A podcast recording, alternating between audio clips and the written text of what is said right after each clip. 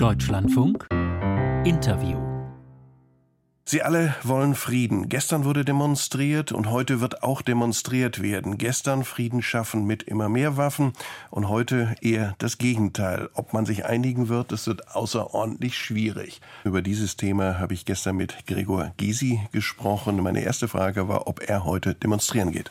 Ich wäre gerne auf die Kundgebung, auf die Friedenskundgebung am Brandenburger Tor gegangen. Sie haben keine Sorge vor dem Beifall von der falschen Seite, was ja in diesen Tagen rauf und runter diskutiert worden ist? Äh, ja, natürlich habe ich davor Sorge, aber es ist mir versprochen worden, dass alle Ordnungskräfte angewiesen sind. Jedes AfD-Schild oder AfD-Fahnen und sonst was werden sofort unterbunden. Das halte ich auch für wichtig. Das Ganze ist keine Veranstaltung der AfD, sondern von Leuten, die eine bestimmte Vorstellung haben, wie man möglichst schnell zu einem Frieden kommen kann in Europa bei dem Angriffskrieg Russlands gegen die Ukraine. Aber dass Sie da auch möglicherweise mit Leuten stehen, die politisch wenig mit Ihnen gemein haben, ja, stört Sie das oder berührt das Sie das? stört mich, aber das ist nicht zu verhindern. Verstehen Sie? Äh, ich kann ja bei einer Kundgebung nicht feststellen, wie der jeder Einzelne denkt oder welcher Partei er ist. Nur man muss darauf achten, dass die AfD das Ganze überhaupt nicht zu ihrer Kundgebung machen darf. Und deshalb ist es so wichtig, dass die Ordnungskräfte angewiesen sind. Ich habe sogar schon mit dem Leiter gesprochen, der da eingesetzt ist. Und sie haben strikte Weisung der Veranstalter, das zu unterbinden. So, was die Leute ansonsten denken, wen sie wählen, das geht uns nichts an. Ich hoffe, es kommen sehr viele, die wirklich dafür sind, dass wir sehr schnell zu einem Frieden in Europa bei diesem entsetzlichen Krieg kommen. Das wollen ja am Ende alle. Die große Frage ist, alle wollen Frieden, aber diese Aufrufe, wenn ich das im Moment auf mich wirken lasse, der Aufruf von Frau Wagenknecht und von Frau Schwarzer und viele andere, die wieder was ganz anderes wollen, führen die nicht zusammen, sondern spalten diese Aufrufe im Moment nicht mehr, als dass sie zusammenführen. Haben Sie nicht diese Sorge? Äh, ja, also unsere Gesellschaft ist diesbezüglich gespalten, habe ich festgestellt. Sowohl was die Lieferung von Waffen betrifft, als auch was die Art und Weise der Beendigung des Krieges betrifft. Ich habe folgende große Sorge. Es gibt jetzt dort, wie wir das schon mal aus dem Ersten Weltkrieg kannten, so einen Stellungskampf zwischen den ukrainischen und den russischen Truppen. Also die einen kommen nicht vorwärts, die anderen kommen nicht vorwärts.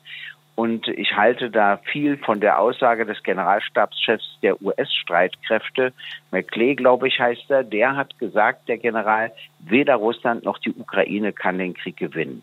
Wenn das stimmt, dann braucht man eben sofort einen Waffenstillstand, um dann komplizierte Friedensverhandlungen zu führen unter Vermittlung Dritter. Und das ist das, was diese Leute wollen. Andere sagen, nein, wir müssen Waffen liefern, weiterkämpfen. Bis wohin, frage ich immer.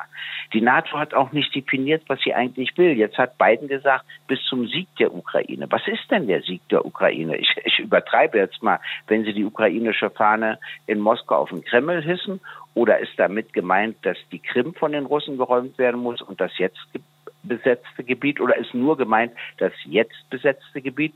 Das ist alles offen. Man muss mal klar die Ziele formulieren, um zu wissen, welcher Weg eigentlich richtig ist. Plus jeder weitere Tag Krieg kostet Menschen das Leben, die Gesundheit und führt zu Zerstörung. Und deshalb sind wir eben für einen sofortigen Waffenstillstand. Aber das bedeutet nicht, dass wir etwa den russischen Forderungen nachgeben wollen. Das ist nachvollziehbar. Nur die spannende Frage lautet ja, können wir das definieren oder müssen die Ukrainer das nicht definieren? beide, ich meine, Russland muss ja auch mitmachen beim Waffenstillstand, sonst kommt er ja nicht zustande. Das ist das Problem. Und die Ukraine muss natürlich auch mitmachen. Aber wenn wir sagen, solange die Ukraine sich das wünscht, werden wir immer Waffen liefern und uns damit abfinden, dass der Krieg vielleicht noch zwei, drei, vier, fünf Jahre dauern kann. Ich darf daran erinnern, das ist nicht wirklich vergleichbar, aber ich möchte nur daran erinnern, der Kampf zwischen der Hamas und Israel geht jetzt wie viele Jahrzehnte? Nie ist eine politische Lösung angestrebt worden. Natürlich ist Israel der Hamas militärisch überlegen, aber das ändert ja nichts an dieser Auseinandersetzung, an den Toten, die dort entstehen. Und genau so etwas wollen wir hier in Europa auf jeden Fall verhindern. Und deshalb sage ich, der Westen muss Druck machen auf Zelensky, aber auch Druck machen auf Putin. Der hat ja jetzt auch eine reine Kriegsrede gehalten, aber danach hat er Biden auch wieder nur militärisch geantwortet. Ich glaube, wir brauchen wieder Gespräche, Verhandlungen und Diplomatie. Und der israelische Ministerpräsident, nicht Netanyahu, der jetzt hier, sondern der vorhergehende, der war ja schon sehr weit in den Gesprächen mit Russland und der Ukraine. Und auch andere haben gesagt, in der Türkei war man schon sehr weit und der Westen wollte das nicht. Wahrscheinlich um kein Exempel zu statuieren. Ich habe keine Ahnung, aber ich finde, wir müssen kämpfen dafür, dass die Waffen so schnell wie möglich schweigen. Und dann können wir alle Mittel einsetzen, um sozusagen bei den Friedensverhandlungen dafür zu sorgen, dass etwas Vernünftiges dabei herauskommt.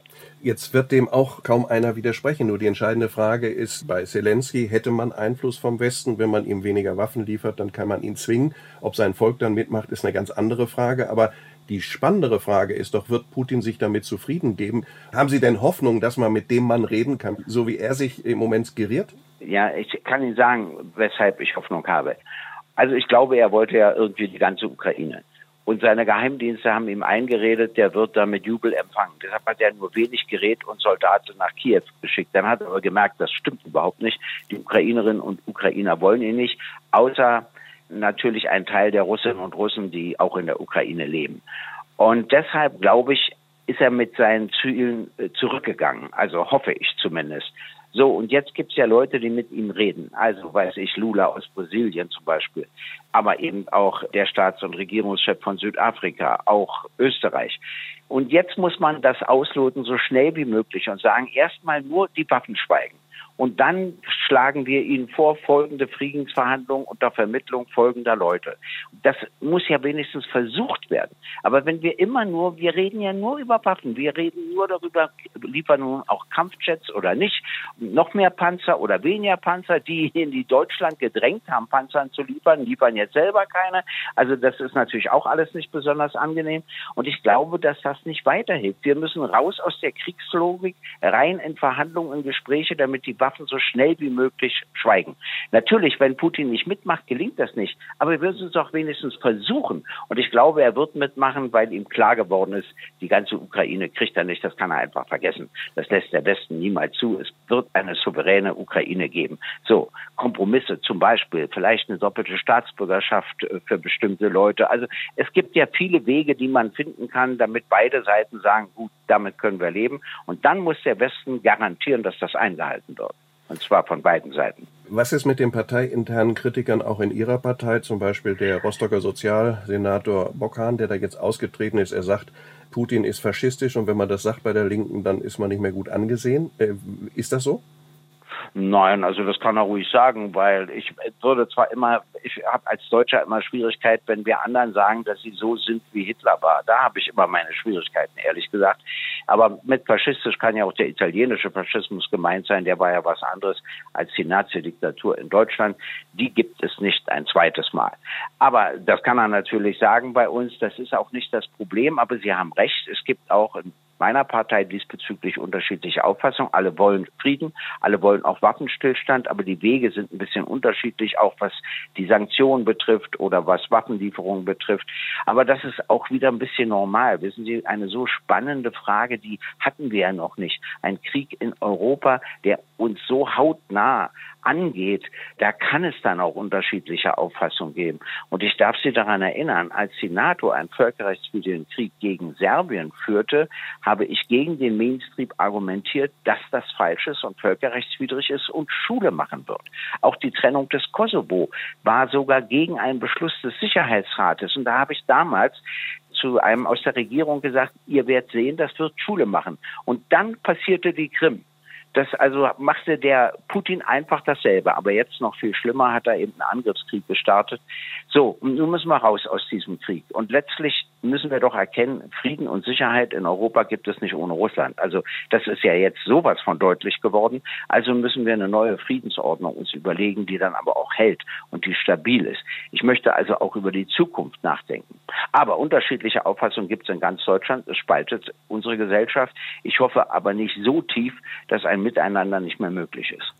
Das war Gregor Gysi von der Linken. Die schlechte Tonqualität bitten wir zu entschuldigen.